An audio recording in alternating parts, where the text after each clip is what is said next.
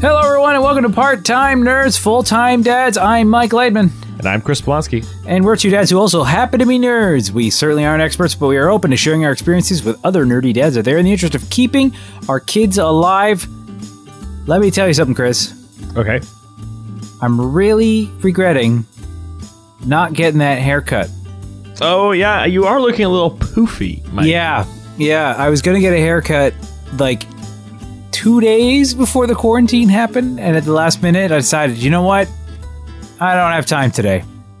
And now here we are, a full week and like 4 days later. And my hair was already getting long. And now, you know, it's just like, wow. Now it's just kind of out of control because I've stopped using hair gel. So now the question remains with this unruly mop that is growing on my head. Is it my new quarantine beard, so to speak? You know, do I just let the hair grow? I was going to say, Mike, I mean, you have no one to impress, so just go with it, right? I haven't shaved since I started working from home, and yeah, it's been good. I have a shower like once a week now. Yeah, it's quite the life we live. I'm just saying, I cut my own hair. I'm not saying do I stop showering. You know what? Just stop taking care of yourself altogether. How many days in a row have you worn that T-shirt? This shirt? This one is just today. Just today? But yeah. Before that, it was like 3 days in a row. Before that, I had a pair of pants I think I wore like 3 days in a row. Some sweatpants and stuff. Yeah. That's another thing. I wish I had more sweatpants. These are the things that you have to take stock. You know, you're not usually presented with this situation, right? I have like one pair of sweatpants and then like pajama pants. but I don't want to wear my pajama pants because then it feels like I didn't get dressed, you know? I don't particularly enjoy wearing pajama pants other than sort of like immediately before I go to bed or first thing in the morning. I don't know why. It's not like they're not comfortable. I just don't feel warm. I don't know. It's just a weird thing. I like the sweatpants. I'm all about the sweatpants. The pajama pants that I wear, I'm not wearing them now because I had to take out the garbage. I'm wearing sweatpants. But if I was wearing those pajama pants, I'd be super happy. 9 times out of 10, I'm wearing my pajama pants while we record this podcast because I have the best pajama pants ever. I found them at Walmart. They're not even special. They're just pajama pants. But I don't know what it is. They're so comfortable. I love them. Yeah. Well, I totally understand. You know what? We really missed out, Mike, because I have it on good authority now that the high school cool look is literally sweatpants and sweatshirts now. Well, sweatshirts I've always been on board with. Yeah. My thing for a really long time was cargo pants back in the day. Oh, yeah. Well, cargo pants when we were in high school, that was, I mean, if you didn't have cargo pants, you were not cool. And we had them and we still weren't cool. But I mean, you know, we tried our best. It's true. There was a period of time where I owned only cargo pants. I remember like my mom being like, how come you never wear jeans? And it was like, jeans aren't cool, Mom. I don't own jeans. And I didn't own jeans for years. That's genuinely that's the same as me. I didn't get jeans until I think I went to university. Yeah, that sounds about right. Yeah. Because like, what do you need them? It was a dark time for fashion, Mike. It really was. And haircuts. Yeah. Well, what was so special about the haircuts back then? I guess I already had like the spiked hair with like the frosted tips, right? That was sort of the look. Yeah, everybody has their own blunder years. Like, I mean, it's funny because as much as I'm joking about growing my hair out now, it's almost at the length it was when Laura and I first met. Right. And I don't know how she was like, yep, I'm going to continue to see this guy. You know, like, because if you remember, my hair was long for a very long time. And it bordered on mullet, even though I don't, like, my hair wasn't cut like a mullet. It's just the way that my hair is shaped. Like my hair naturally is very curly, you know? Yeah. So it looked very mullety, even though it was not a mullet, you know, like my hair was the same length, the entire head, but it was like, oh, look at that mullet, you know, like. I was going to say you were more like shaggy because I would not define your hair as, you know, particularly long, but you definitely had like the shaggy look, which was the style at the time. Well, you know? The funny thing is, you know what I was going for? I was going for Sawyer on Lost. That's what I was going for with my long hair. Oh, I never watched Lost, so I cannot reference it. Was it exactly like yours? No, his hair was long and silky smooth and straight. And that's what I wanted. And then it was like, oh, my hair is way too curly for this. So I never had Sawyer's cool hair. I just had, my terrible facsimile. Right. But yeah, no. So I'm growing it out while I continue. I'm still keeping up on the beard, keeping the upkeep up. I think because one of my coworkers, I ran into him and he told me the same thing. Like he was dropping some stuff off because he made a run to the office to pick some things up. And he's like, yeah, I haven't shaved in like 3 days. And I'm like, you should just not shave the entire time because I'd love to see what you look like with a beard by the time we got back. And he's like, oh, maybe. So maybe you should do that. Yeah, I might do that. Yeah, do the same. I may just give it a go. We'll see. We'll see. I don't really have any meetings. Even if I do have meetings, I don't give a shit. I'll just do it like this, cover the face a little bit, Yeah, just say your camera's not working and put up an old photo of yourself. Exactly. And Mike, have you been accomplishing a ton of things like around the house since you've been quarantined? Because let me tell you, this is like a Hamilton life hack, so it applies to virtually no one who listens. But you know how you get those garbage tags? You can put up more garbage bags than the one you're allowed. Yeah. So they expire this week, April 1st, right? Yes. This is sort of the last or second last garbage day you can use them. So I got like 6 left. So I got like 5 bags of garbage ready to go this week because I've just been taking everything. Like all that crap we've got squirreled away in the basement in the garbage bag. It's ready to get dumped. And I've been working away on all my little projects. My audio mixer here is mounted to the underside of my desk now. Oh, fancy. It's fantastic. It's all these stupid little projects I've been putting off forever. But now I have unlimited time. So I've been knocking them off. Shouldn't you be working? I do work. The stuff I've been doing tends to be more on call than anything else. Right. So when I'm not, actively working on something, I've got lots of downtime. So it works out well. Unless I'm chasing Ben around, which has been insane. I bet. And so is he officially off daycare or is he... Yeah, so basically we talked last week, and at the time, Tiff and I were both literally going to work, and daycare was still a go. And then as of Wednesday morning, so I think 2 days later, my office switched to a semi-work from home, and then today with the whole shutdown thing, they're going fully work from home. And the daycare closed. Tiff is still, unfortunately, stuck at work for the time being. So we'll see how long that lasts for, but... They're arguing that they're considered an essential service because I guess, Mike, you just need your chocolate. So yes, I do.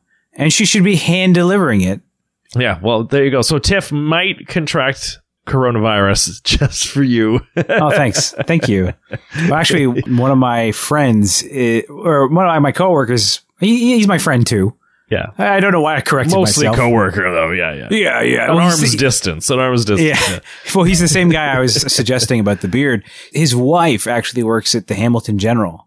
Okay, yep. And he told me that Hamilton General is basically going to be ground zero for coronavirus cases in Hamilton. Right. So he's like, so probably not going to see you for a while. And I'm like, well, yeah, I guess that's fair. I mean, I wasn't going to see you for a while anyway. You're not supposed to talk to anybody, right? Yeah. So, but he said like, maybe when it all blows over and we're all supposed to go back to work, then I might not be joining you for a while. Yeah, wait another couple weeks. Well, who knows when that will be? Because we got word today that our stay is indefinite.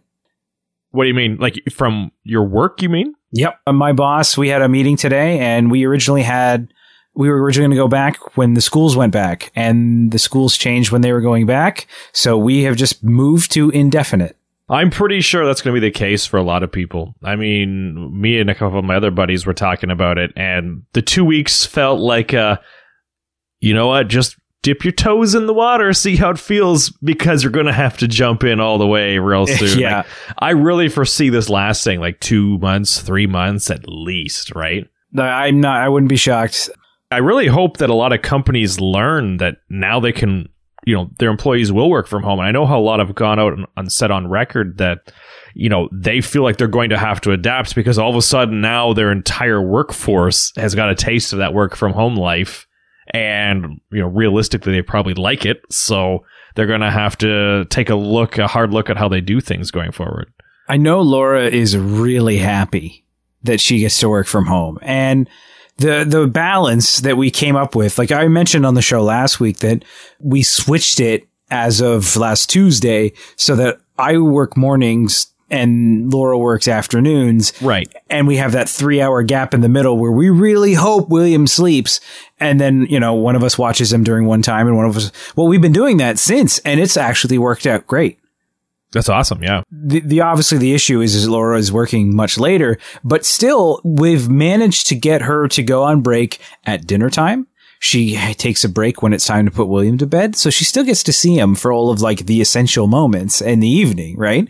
And then when she's done, she's like, oh, my commute. I gotta commute. And then she like sits down on the couch and she's like, oh, so long.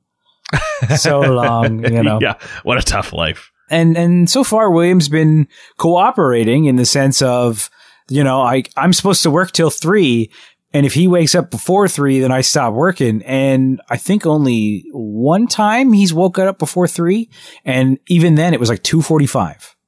Yeah. And I mean, realistically, if you have to cut out a tiny bit early, it doesn't really matter, right? Yeah. Because you can make it up. You know, we're recording tonight, but typically you could make it up now, right? I did definitely have to take a phone call with someone in California while I was watching William, which was a good time because like just that's the only major issue I would say that this has is based off of how we've scheduled things. I start working very early in the morning and I'm done fairly early in the afternoon. Well, most of my clients are LA based. Right. Okay. So, you know, people are trying to get a hold of me at like 6 PM and I've been done work for 3 hours, you know? So today, actually, somebody was like, hey, like, can we have a quick conference call this afternoon? And I'm like, I have a meeting at 2 and then I have to watch my kid from 3 o'clock on. So I can fit you in between that once the meeting is done. And I called and they didn't answer. And then they texted me and they said, hey, is there any chance you could take the call? And I said to Laura, I'm like, well, I can't take the call. I'm watching William. And she's like, just throw the Wiggles on and take the call. And I'm like, yeah. Oh, yeah, fair. So, like, I'm taking this call. I took a call in the kitchen. William's sitting in the pack and play watching the Wiggles, just like, doo-doo-doo. So, meanwhile, I'm like having this, like, serious business call, and in the background is, like, twinkle, twinkle, little. It was pretty funny. Well, that is the struggle, though, right? Because, you know, like I just said, it's just me at home. And my calls, when I get them, are unavoidable. Like, I have to deal with it right then and there. Right. So, that's been my struggle, too, is, okay, how do I watch Ben... but at the same time also still help. So, you know, we had kind of had a no TV rule for a long time, but we've really loosened up on it in the last couple weeks, you know, and then we're not plunking them down there for 2 or 3 hours, but, you know, 5 minutes here, 10 minutes there, you know, it ends up being like maybe 30 minutes a day, but it does seem to work. And usually I can try to get through most of the problems in that time. The occasional time he'll go and play with his toys and he'll kind of be happy and I'll just sort of move my laptop to wherever he is and just watch him. But it's definitely, that's been the hardest part. If William was a little more self-sufficient when it came to playing with his toys, then I could pull the same thing. Mm-hmm. He's really, as of late, been like, you know what? I don't want my toys. I want everything else in the house that's not a toy, especially the breakable things. No, I completely understand. Ben has been training everything. Like, he now can climb up on the kitchen chairs, no problem. He can climb up and down the stairs, no problem. Like, I don't worry about him going up and down the stairs. And he actually literally walks down the stairs, not just goes on his stomach or anything like that anymore. And, yeah, he's become an adventurer because, like you said, you can't watch him every minute of the day. So he's figuring out how to do this stuff while you're sort of stuck in behind the laptop. Yeah. Well, William is climbing on things now. Like, he's really climbing. He's able to pull himself up onto the couch, no problem. He's really attempting to go up and down the stairs a lot more. Every so often, he gets to that point where he just tries to take a step off the edge, and that just doesn't go well. So that's why we're there to catch him. But his big things that he really likes to play with, like, I think I mentioned a couple weeks ago that he really likes playing with the kitchen cart in the that's full of old bottles and stuff. Yeah. We threw all those bottles out and we filled it with toys. Doesn't care about it anymore. Well, why'd you throw the bottles away? Because they were covered in dust and hair and they were disgusting. That's why we heard those bottles. You didn't want to wash them? No. We threw them out. All right, well, that's fine then, Mike. Yeah. Yeah, so he doesn't want to play with that anymore. His new thing that he really likes playing with is the cat food dishes. I feel like I predicted this a few episodes ago, maybe more than a few. When he first started walking in the kitchen or something like that, you said he was interested but wasn't touching. And then I said, just give it some time. Yeah, yeah. And then here we are. He also threw a full meltdown because I wouldn't let him drink hand lotion. He's worried about the coronavirus. Well, it was, he was trying to drink it out of the squeeze nozzle, you know, like the spray. One of those, it was like a pump nozzle. He thought it was a straw. Right. It was not a straw. So yeah, there's been fun little adventures all over the place in regards to that kind of stuff, but. Does he have a cupboard in the kitchen that you've set up for him at all? Because we've had a lot of success with that. No, he certainly tries to open every cupboard in the kitchen. Right. Yeah, well, Ben tries to open it all too, but then we basically have one that's dedicated for like his plates and cups and all like the plastic crap. And because we let him go in there, he seems to go into that one, ignore the rest for the most part. So that might be worth exploring on your end. Maybe. I don't want to take anything out of those cupboards because that's where everything is, and I know where it all is. Okay. I'm lazy like that. He really likes to try to climb into the dishwasher. That's a good one. Oh, yep. Laura showed him that there are buttons on the front. That was a mistake. Yeah, it's been fun. Like everything he wants to play with is not things that he should be playing with. No, that's right. But they want to explore the world. I get it. Like on one hand, I totally understand, but on the other hand, it's like, this is a pain in the ass. Just go back to sitting and don't do anything. Like that was a lot easier. He is trying to like, obviously he's not reading, but he's taking his books and he's flipping through the pages. That's good. Which is neat. And it's really cute to watch him just do that. But the problem with that is eventually he'll start grabbing the really thin paper books because like he's got these big cardboard books, right? Sure, yeah. And those things are indestructible. Like short of him setting them on fire, I don't think anything could go wrong with them. But he's got these other books that are very thin paper and those he just like is crumpling up like nobody's business. And they're like his favorites, right? So I'm trying to protect them as much as possible. But he's just like, crunch. And I'm like, oh, stop it. Like, I know you just want to play and have fun, but like, yeah. You're wrecking it. That's right. That's painful. It is, especially for me as a person who like likes to try and keep like my games and, you know, DVDs in good shape and stuff like that. You know, watching someone take a book and wreck it. It's just like, ugh. I'm physically pained right now. Yeah. It's just like... I don't like it. He steps on books and I'm like, oh, stop it. Have you tried, just going back to the dishwasher thing, have you tried giving him jobs? Because Ben now helps me empty the dishwasher and that has stopped him from climbing all over the dishwasher. So what do you give him? So he does like the forks and like the utensils stuff. So he basically takes it out one at a time and goes like, you know, thank you. And then I put it in the drawer while I frantically clean the rest of it before he runs out of forks and knives. But he does that and he does a pretty good job of it. And now he's got he's always had his kitchen helper, but he'll drag it over and then he'll also help empty like his cups and bowls from the top part if we burn through the forks and knives too fast. But again, it kind of keeps him a little more under control. So... I don't know. If it works for my crazy ass kid, maybe it'll work for yours. Maybe. I feel like mine does not have the attention span to learn a trade yet. So, well, apparently kids love to be put to work, which was something I never would have thought, but they like having jobs. It's kind of crazy. I need to get him to learn the job. Play with your damn toys. You just got to embrace it. Ben threw something in the garbage today, Mike. Oh. Yeah, I gave him like a blueberry, like those little plastic blueberry containers. Yep. I don't know what you call them. Anyway, there was a couple blueberries in it. He finished off the blueberries. Then he was done, so he crawled down off the counter, went over to the garbage can, opened it up, threw it in. And I just sort of looked at him like, holy shit. You do a better job at that than your mother, right? Like,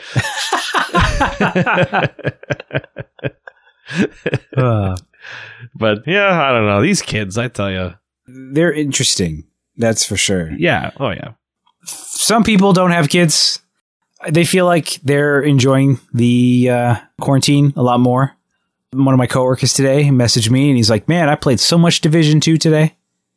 It sounds sweet to me. Yeah, that's what I keep going through my head. That's like, my God, I would get so much stuff done if it was just this. Yeah, this is true. And the fun thing is, too, like, this is actually kind of a corrections cul-de-sac based on last week's episode. Remember when we talked about how the Xbox Live got hacked? Yes. Yeah, it turns out I was wrong, and I just incorrectly assumed the worst in humanity. Xbox Live wasn't down because it was hacked. Xbox Live was down because too many people were using it. Oh, so they DDoSed themselves. Yes. And okay. It actually happened again for the second time, which is why I saw this, and I was like, oh, okay, so this was actually user fault, not people being dicks. And the same thing also happened with Nintendo. The Nintendo service also died down because too many people were using it. Mm-hmm. But yeah, so lots of people gaming, and I know that there was a game that you were really excited for, and that I was really excited for, and it came out last week, and what do you think? What do you think of Doom Eternal?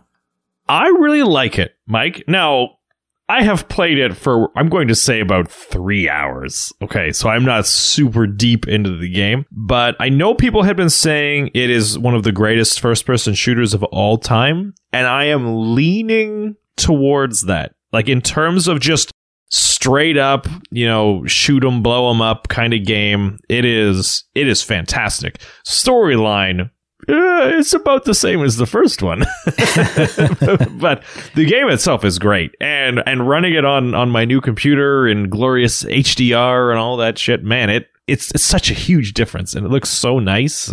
But the one thing I do find is I find this game to be a lot harder than the first one.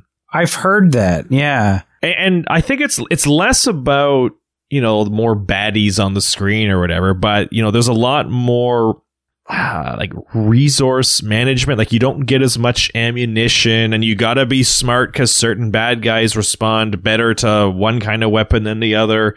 So you have to kind of think it through. And then your new Doom guy has about 15 different attachments to his body, I guess, that, you know, as new features and new weaponry and new stuff that you didn't have in the first game. So I find that there's a lot more to think about. It's less just find the most powerful gun in your arsenal and just mow through everybody, because that just doesn't work anymore. Now, have you put any time into this game yet?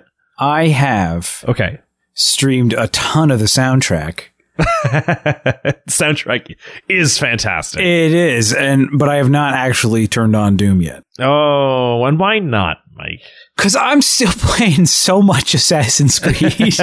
And the thing is when Doom showed up, I was like, if I put this in, I'm never touching Assassin's Creed again. Never. Because I'll play Doom, and I'll probably platinum Doom, and then once Doom is done, I'll go, well, what's next? And move on to the next thing. Interesting. I won't go back to Assassin's Creed, which is funny because I did this time. I went back to Assassin's Creed, but I feel like this time if I stop, I'm not going back to it. I'll be in a moment where I'll be like, well, I should play something else because I played so much Assassin's Creed, because I've played like 70 hours of Assassin's Creed. So let me ask you this, Mike. Are you typically, and I assume I know the answer to this, but, you know, maybe for everybody else, are you typically someone who will play multiple games at the same time? Like, and I don't mean like literally the same time, but over the course of a month, you'll rotate through 5 or 6 games, something like that. The answer used to be yes, and is now a lot more inclined to be no. But the no is more due to time constraints? Yes. Like, how it used to be was I would game on either my Vita or my Switch on my commute. Yes. You know, so I'd have the game that I was playing there, and then I would have my main console game that I played, and maybe a game that I would play with friends, kind of a thing, you know, like I throw a Rocket League in there or something, or the Doom multiplayer. I played that for a while with some friends. But now, because I have so little time to game, it's like, well, I'm playing this because this is here, you know, like right. Okay. Like a perfect example was Resident Evil 3 is another game that I'm really looking forward to that came out that's coming out this year. And on the same day that Doom came out, they released a demo of it. And I'm like, oh, I want to try that Resident Evil demo because it's just a demo. But then I have to stop playing Assassin's Creed. And as it turned out, that day, we also had a thunderstorm. And it was supposedly, like, according to the weather service, it was going to be really bad. So I actually, as precautions, turned off a lot of the devices that I didn't want to die if we had, like, a surge or something. Right. So I turned off the PS4, which meant that I had to unsuspend my Assassin's Creed game. I had to turn that off instead of just suspend it. So I came back and I turned on the PS4. And I'm looking at Assassin's Creed, and I'm looking at Resident Evil, and I'm like, well, I'm not playing Assassin's Creed right now. This is the perfect time to pop into Resident Evil for a little bit. So I hopped into the Resident Evil demo, and you're not a Resident Evil fan. I don't think you know about Nemesis. Do you know about Nemesis at all? Not really. Okay, so Resident Evil 3 is famous. This is a remake of Resident Evil 3. Resident Evil 3 is famous for the fact that it has a boss named the Nemesis that chases you constantly throughout the game. Oh, I feel like I've seen videos of this. Yeah. Okay. Well, you're thinking we're probably seeing Mr. X, where they've like replaced him with Thomas the Tank and stuff.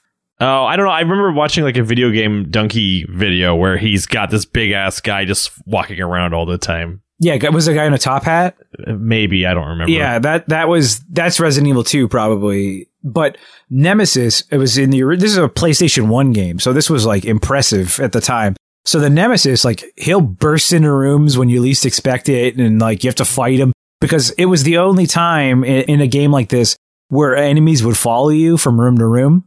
Right. If you basically booked it past the zombies and into the next room, you were safe. Nemesis would follow you into the room. Okay. And you'd have to keep fighting Nemesis or run away from him.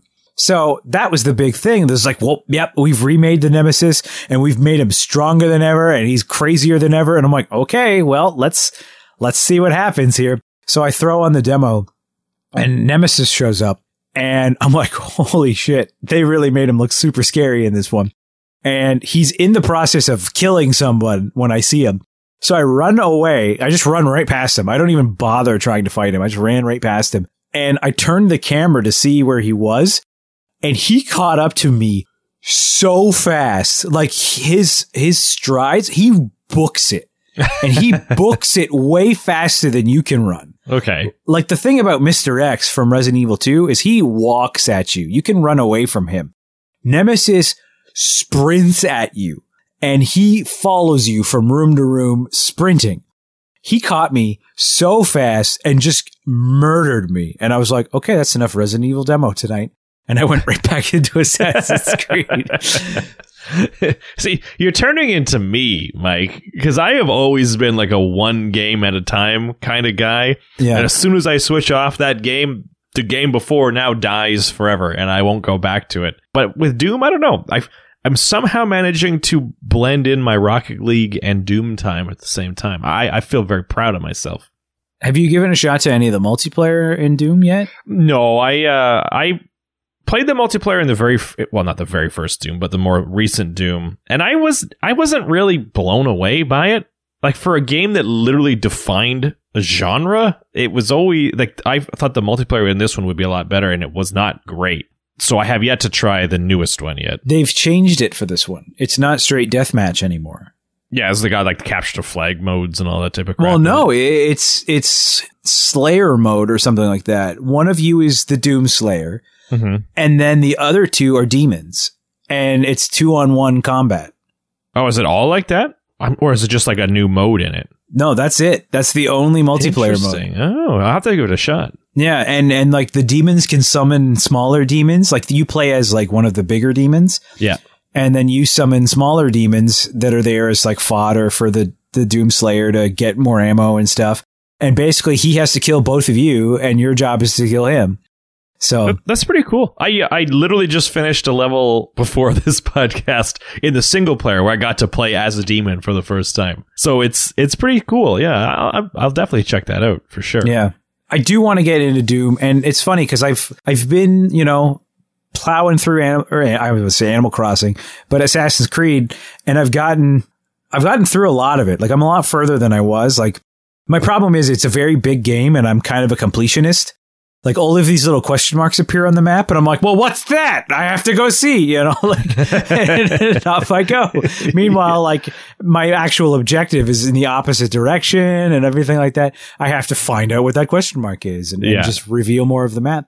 But I pounded through, there's, I think, 10 chapters, and I'm on chapter 7 of the story. Okay, so you're getting close. Yeah, and it's so funny, too, because I at some point, I would like to talk about Animal Crossing, because I ended up buying Animal Crossing for Laura, because she's like, I need something fun as an escape, and all of my friends are tweeting about Animal Crossing being so sweet and fun, so I bought her Animal Crossing.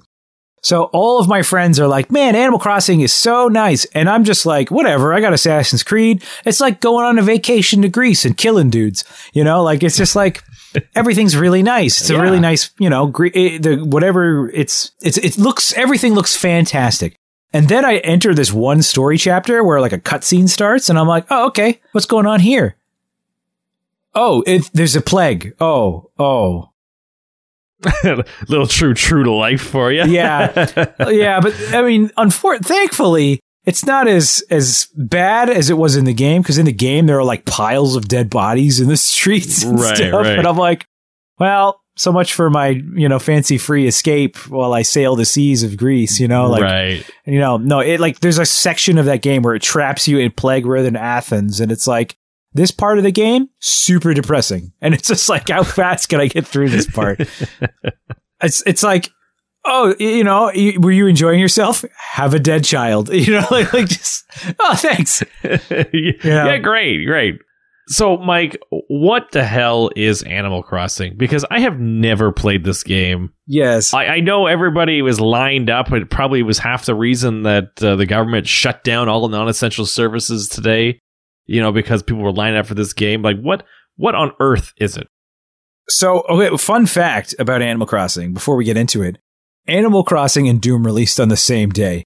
Animal Crossing sales are dwarfing Doom's substantially. Yeah, well, I'm not shocked, though. Yeah, I mean, it is a Nintendo franchise, but apparently this Nintendo franchise just happened to show up at the best possible moment in the world, because it's already the fastest selling Switch game of all time. Like, in its first week, it sold like 500,000 copies more than the last game that they had that was the highest seller. Right. And this is not like a new thing. Like, this is a sequel to an old game. This is I think the third mainline one, because there's been like side ones. Oh, sure. Okay. Maybe fourth. I'm not super well-versed in my Animal Crossings. Right, okay. Yeah, you know more than I do.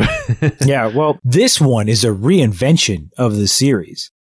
And basically, in the previous Animal Crossing games, you show up in town, a raccoon puts you in debt, and then you spend your days paying him back as you meet people in town, and then you can also like go catch butterflies and plant trees and stuff.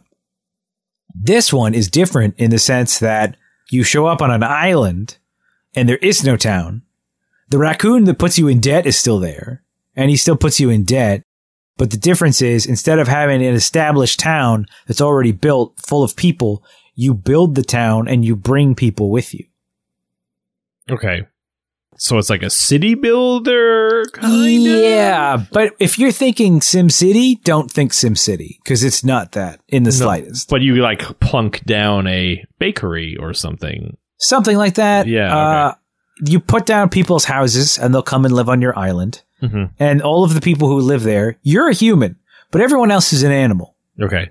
Like the guy that runs the museum is an owl. And the people who live there are AI. They're not actual people. Yeah, they're all AI. Okay. Although you can visit. That's the one thing about this one that's big, is you can visit other people. Like Laura's friends are visiting her town and like giving her other fruit, because you only get one fruit when you start your town. Laura had pears. I think Laura has pears. And another friend of mine had apples. So they came to Laura's place and gave Laura apples. And now she planted those apples. And now she has apples, you see. Okay. Makes sense. Yeah. What you do with those, I don't know. I think you can sell them. I don't know. And then what you can buy, I don't know. So is this, it's kind of like Stardew Valley, I guess. Kind of. Just one of those just sort of live your life kind of games. Is that basically like, it is? Okay. Yeah. Laura's been spending her days catching fish and like finding animals to take to the museum. And she's got this ridiculous museum that she's like, I really need to take you on a tour of my museum. Mm-hmm. You know, but the way she describes it, it's less of a museum and more of a zoo, but she says it's a museum. I don't know. Like it's full of fish and spiders and wasps. Right. She's bug catching. You can't catch like foxes or anything because the foxes are your neighbors, you see. Oh, okay. Yes, that's right. There's a tier list of animals or there's creatures of the world. There's no fish in a bow tie that's like, oh, can I move in? Because you're catching fish and you're putting them in the museum. Okay. All right. Yeah. Interesting. Yeah. It's like a little like, hey, I'm going to, forget all my worries and cut down trees and. Yeah. It's kind of like The Sims in a sense, I guess, too. Eh? It is. Yeah. So are you playing this at all? Or are you just sort of playing over the shoulder kind of thing? I am not. Laura is playing an awful lot of it. And she's telling me all about the things that she's doing in her town. She built a store. So now she can buy things. But I have not played myself. And it's not.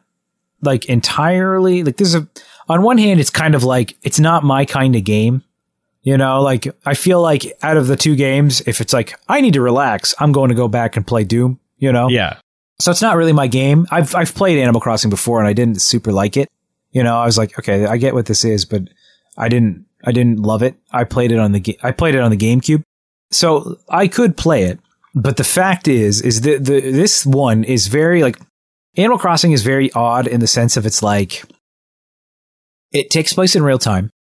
So there's literally things you can't do until it's the next day. Oh, okay. And what they've done with this one is they've actually locked progress to the console. So Laura created an island. And if I were to play now as the second person to start playing the game, I would have to live on Laura's island that she's already made. Oh, okay. And it already has townsfolk. And there are certain things that I've read online that I can't do unless Laura has done them. So, like, perfect example is, say Laura has a shovel. Right. And she's using the shovel to dig holes. And I'm like, okay, well, I want to dig holes too. So I can dig holes. But I want to climb into a tree with a ladder. Well, has Laura unlocked the ladder? No. Then Mike can't have a ladder. That seems very non-thought out. I can picture scenarios where you've got, you buy the game as a 9-year-old kid and you've got your 7-year-old little brother who also wants to play. But now you have to kind of cooperate together. I don't know. It seems kind of dumb to me. Well, it's basically the first player can do whatever they want, and the second player is limited. So I don't know if it's because like, oh, yeah, you can't change what the other person's doing. Like there are so many things that I would not have access to as the second player. Like perfect example, your island has got rivers on it, and you can actually put bridges up. I can't build bridges. I'm not allowed as the second player. I would not be allowed to use the bridge. Right. That seems so weird to me. But there must be some logic behind it, I guess. Yeah, like I think it has something to do with like not sabotaging the person's town. I don't know what it is, but that sort of turns me off of wanting to play it, where it's like, okay, well, now I can't do any of this stuff. Even if I wanted to play it, Laura's playing it constantly. I was going to say... There it is. There's the dark secret right there. But no, I agree. It's like you're handcuffed until somebody else takes the time. And if you happen to have more time than she does, then you're always constantly waiting. Yeah, I don't know. I don't like how that is, but I don't know. I've never played the game, so it's hard to say. I tend to be drawn to games where you get better by playing it. And I don't mean like, well, you've grinded, so now you've got this sword of sorting that does 100 times more damage than the one you started with. Just like playing a real sport, right? Is the more you play it, the better you get. And those are the ones I like to play more often than not. So, yeah, that's not one of those games. Yeah. Yeah. Unless you're really good at crafting, because that's something that like, and by crafting, I mean a very specific kind of craft. Mm-hmm. Like you can draw outfits and hats and stuff. like logos and things. So if you're really good at making a little pixel art like that, then hey, you can do that. But right.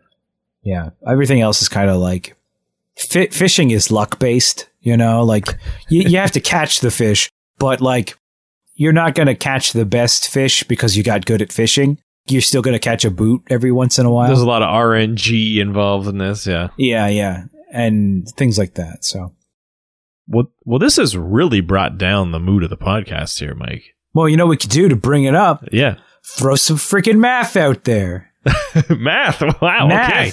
Yeah, math with numbers and all sorts of computing nerdy things. Okay. Tell me more, Mike. Well, you recall when we talked about the Xbox Series X a couple of weeks ago and all of the fun stats that came out when they were talking about that. Well, right. Last week, PlayStation did the same thing, sort of.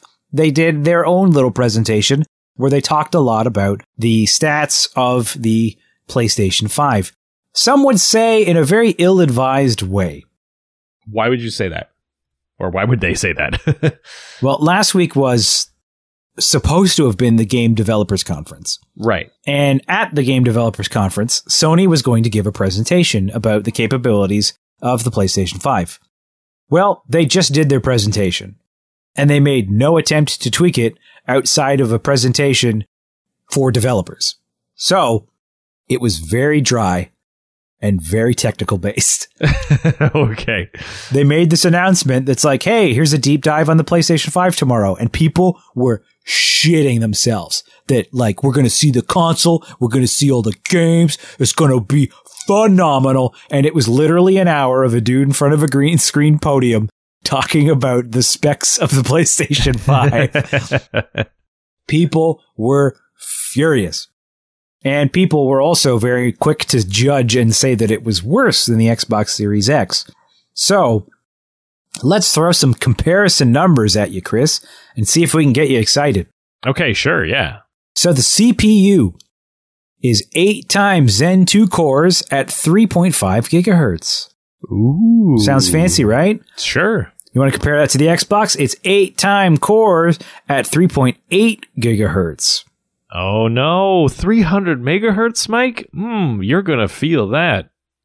You're not going to feel it. No. GPU, 10.28 teraflops and 36 CUs. I forget what that means. I did read what that meant at one point. CUs. It's like computer units of some kind. Oh, okay. I'm not too sure either.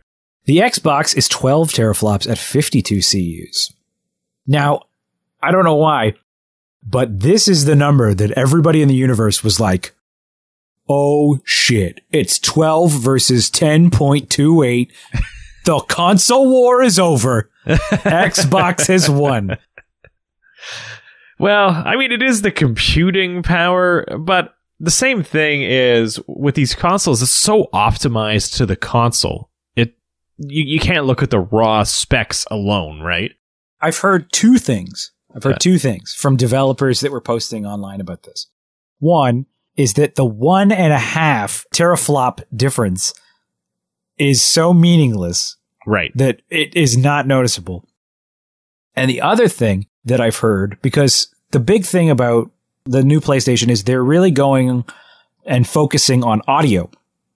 Oh, like sort of 5.1 surround or whatever. They're doing like ridiculous 3D audio. And it's to them, it's important enough. They're like, we don't think that graphics are the next gen, are really the main point of next gen. Like graphics are only going to get so much better than they are now. Mm-hmm. But where the real jump is going to come in audio quality, like, their plan is to have it like that you can put on a pair of headphones and it's like you're in the room, you know, that kind of thing. Like they want it to be that good. And supposedly their audio setup is its own thing. It's completely removed from the rest of the GPU. So this is the thing that I'm reading online from developers is the 12 teraflops of the Xbox includes their audio production. And the 10.28 teraflops of the PS5 GPU does not. Right. So when you break it out, it works out to something like 9 teraflops is being devoted to graphics, and the remaining teraflops are being devoted to audio on the Xbox. Right. Okay. So that makes it sound like that's more teraflops than the Xbox has in the scheme of things dedicated to graphics. Like, you know, it's everything is similar, but slightly different, you know, like they both have the same memory. Like they both have 16 gigs of RAM. The internal storage is a custom SSD for the PS5. It's 825 gigs, which is an odd number, but then it's a terabyte in the Xbox. Both of them are expandable. The PS5 is expandable through like off the shelf parts. Yep. The Xbox has its own proprietary card that you have to buy. Now, I had heard about this side of it, and I think the it still works though with external hard drives. My understanding is the games that you bring over from like your 360, I guess, or no, the Xbox One. So I went two generations back. Yeah, well, that would work too. Yeah, yeah, but they still work with a standard sort of USB, you know, Type A or whatever port, Type B port, and a usual external drive, don't they? I'm pretty sure they do. Yeah, they all work off that. From what I understand, you actually can't put PS5 or Xbox One Series X games. See that? What a terrible name scheme. Xbox Series X games on USB drives. They have to be on the solid state drives. I can believe it. Because, I mean, a lot of those USB external drives are just, you know, 5,400 RPM, like super slow drives. So I could totally understand that you've got to be on SSDs. Yeah, but those ones, you can still have the older games on them. Yeah. Yeah. Backwards compatibility was mentioned. They didn't go into much detail. They just said that they were going to do it like they said there's two ways to do it. You can either put the old console just straight in there, which is what they did with the PS3 with the PS2 backwards compatibility. There basically was just a PS2 and the PS3. Or you can do it hardware based or software based. Yeah, software based. And that's what they're doing with this one. And in their presentation, they're like, you can play PS4 Pro version of games and PS4 versions of games. And everybody else was just sitting there like, where's everything else? You know, because I'm one of those people. I want there to be PS3, PS2, and PS1 backwards compatibility. But they did not say that. So people were like, it ain't in there.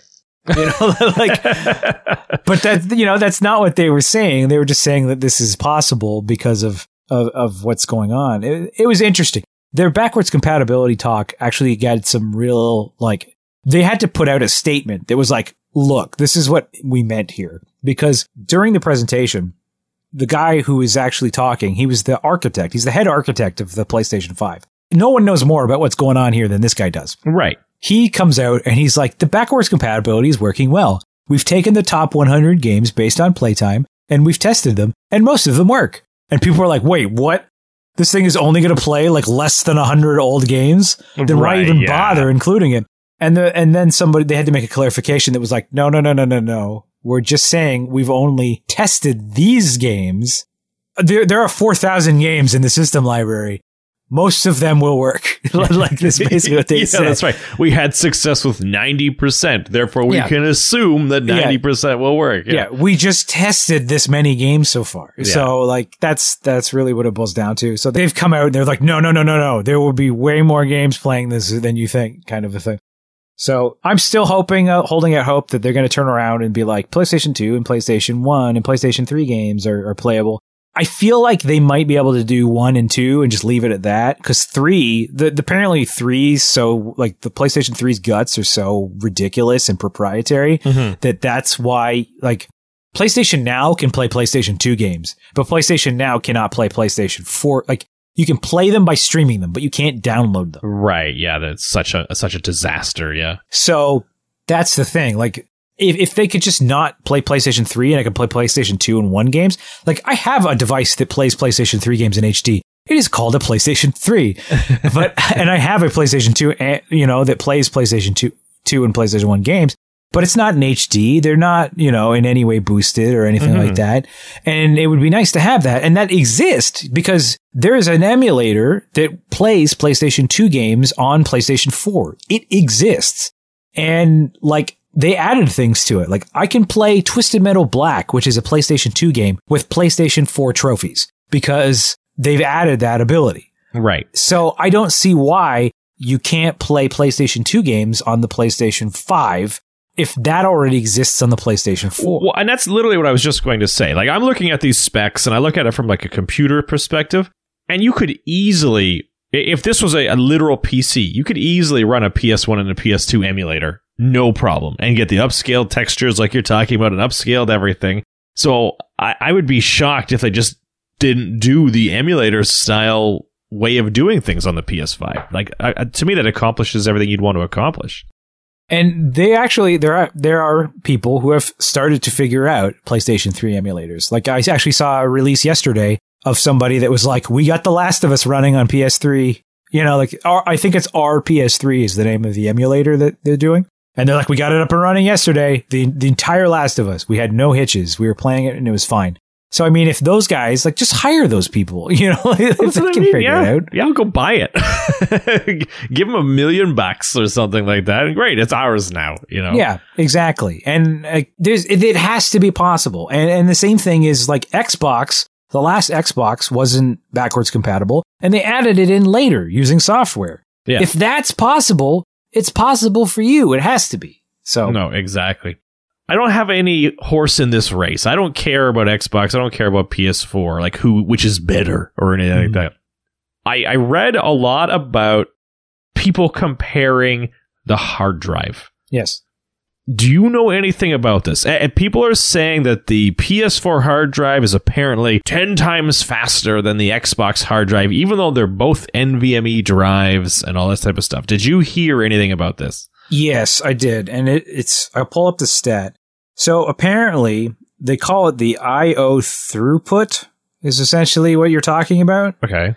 And basically what it means is it's the amount of data that can be pulled off of a disk at once. Yes. Okay. So the PS5, you keep saying PS4, by the way. Sorry. The PS is, it's fine. It's fine. It's a number. Yeah. The PS5 can pull 5.5 gigs in a second. And apparently the Xbox can pull 6. Sorry, I don't know where that number came from because I'm about to read a whole bunch of numbers and none of them are sixes. Right. You just want it to be 6, though. 2.4 gigabytes is what it pulls. Okay. So, and that's raw, but compressed, it's 4.8. And then compressed on PlayStation 5 is 8 to 9 gigs a second. That'd be crazy. 8 to 9 gigs?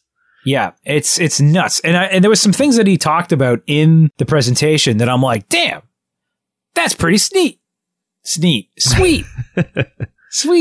But like, he gave an example of things that, like, think of the last game you played, maybe not Doom, but like, okay, I'm on my way to fight the final boss, but I have to go through this really long hallway before I can get to their base. Or I have to, like, sneak through some rocks that are a little too tight together. Right. You know, that kind of thing. Those are developer tricks so that the room that you're heading towards can load. Yes. Yes, you're right. And basically what they're saying is with this new PlayStation drive, you don't need to do that anymore because it's so fast that it can just load the room, like, right away. Yeah, you don't have to. That's right. There's no clear, like, unlock the door. Yeah. Okay, yeah. I gotcha. Yeah, there's no hidden loading points or anything like that. And another thing that they're talking about, which was really funny because I saw this thing on somebody posted on Reddit, you know, one of those dumb comments that you see somebody make and you're like, what? You know? So, okay, let's hear somebody was making a comment and they were talking about how, because of how fast the drives are, there won't be the need for duplicated objects. And, you know, a great example of that is, okay, Spider-Man, you're swinging around New York City. There's a mailbox.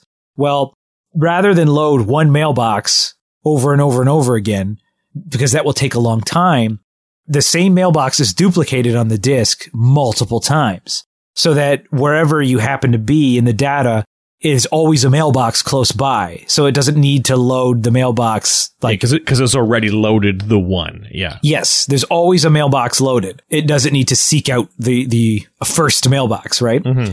So somebody explained that, oh, yeah, because games will be much smaller, because somebody's like, well, like a terabyte hard drive is nothing, like, in the comparison to the size of games these days. Like, you know, Red Dead Redemption is over 100 gigs. The new Call of Duty is over 100 gigs, things like that. And they said, well, because of this, we won't have so many duplicated objects and the games will actually be smaller. And this guy responds with, games won't be smaller. They just won't be as big. I love it. Yeah. Just like, okay, way to go, stupid. Interesting. Yeah. Interesting. Yeah. I'm curious. I'm just curious to see how it plays out, because I know in the PC gaming world, NVMe drives, they're like 10 times as fast. You can get 5,000 gigabits a second or whatever the hell it is, or not gigabits, sorry, megabits a second. But for PC gaming, most people are on the same page that you don't need to spend the extra money for the NVMe drive because the SSD is just as fast. And like you get your advantage with NVMe's is the read-write. So if you're copying files from one spot to another, NVMe is way faster. If you're just accessing files for a game, you're not like, yes, the NVMe will be faster, but it's like 1 second faster. So I'm just wondering like what they've done differently to make their games load faster. I'll be really interested to see when you get one, just to see how fast it goes. It'll be interesting to see when they actually start revealing games, you know, because right now they haven't really talked about any of the games. Yeah. Nobody knows what the console looks like. Nobody knows how much it is. Fun things like that. Mm-hmm. And that's what a lot of people were like, why did PlayStation shoot themselves in the foot with this very dry conference? Meanwhile, Xbox is like, hey, I am YouTuber Austin Evans. Look how cool the smart resume features are, you know, like, so... Yeah, so it's going to be interesting. We'll probably have more on this. I guarantee we'll have more on this because I won't shut up about it at some point in the future. But I think that will do it for this week's episode of Part-Time Nerds, Full-Time Dads. You can follow along with our adventures in parenting at parttimenerdsfulltimedads.com, as well as on Apple Podcasts, Google Play, Spotify, Stitcher, CastBox, iHeartRadio, all your favorite podcasts and listening services. If you want to get a hold of us, let us know any helpful tips, or even tell us what we said was dead wrong, you can always send an email to thedads@parttimenerdsfulltimedads.com, or reach us on our Twitter or Facebook accounts at PTNerdsFTDads. We'll be back next week with more nerdy dad advice from people who are most certainly not qualified to give any whatsoever. From the quarantine bunkers, I am Mike. And I am Chris. And we'll talk to you again soon. You just choked out there at the end, Mike.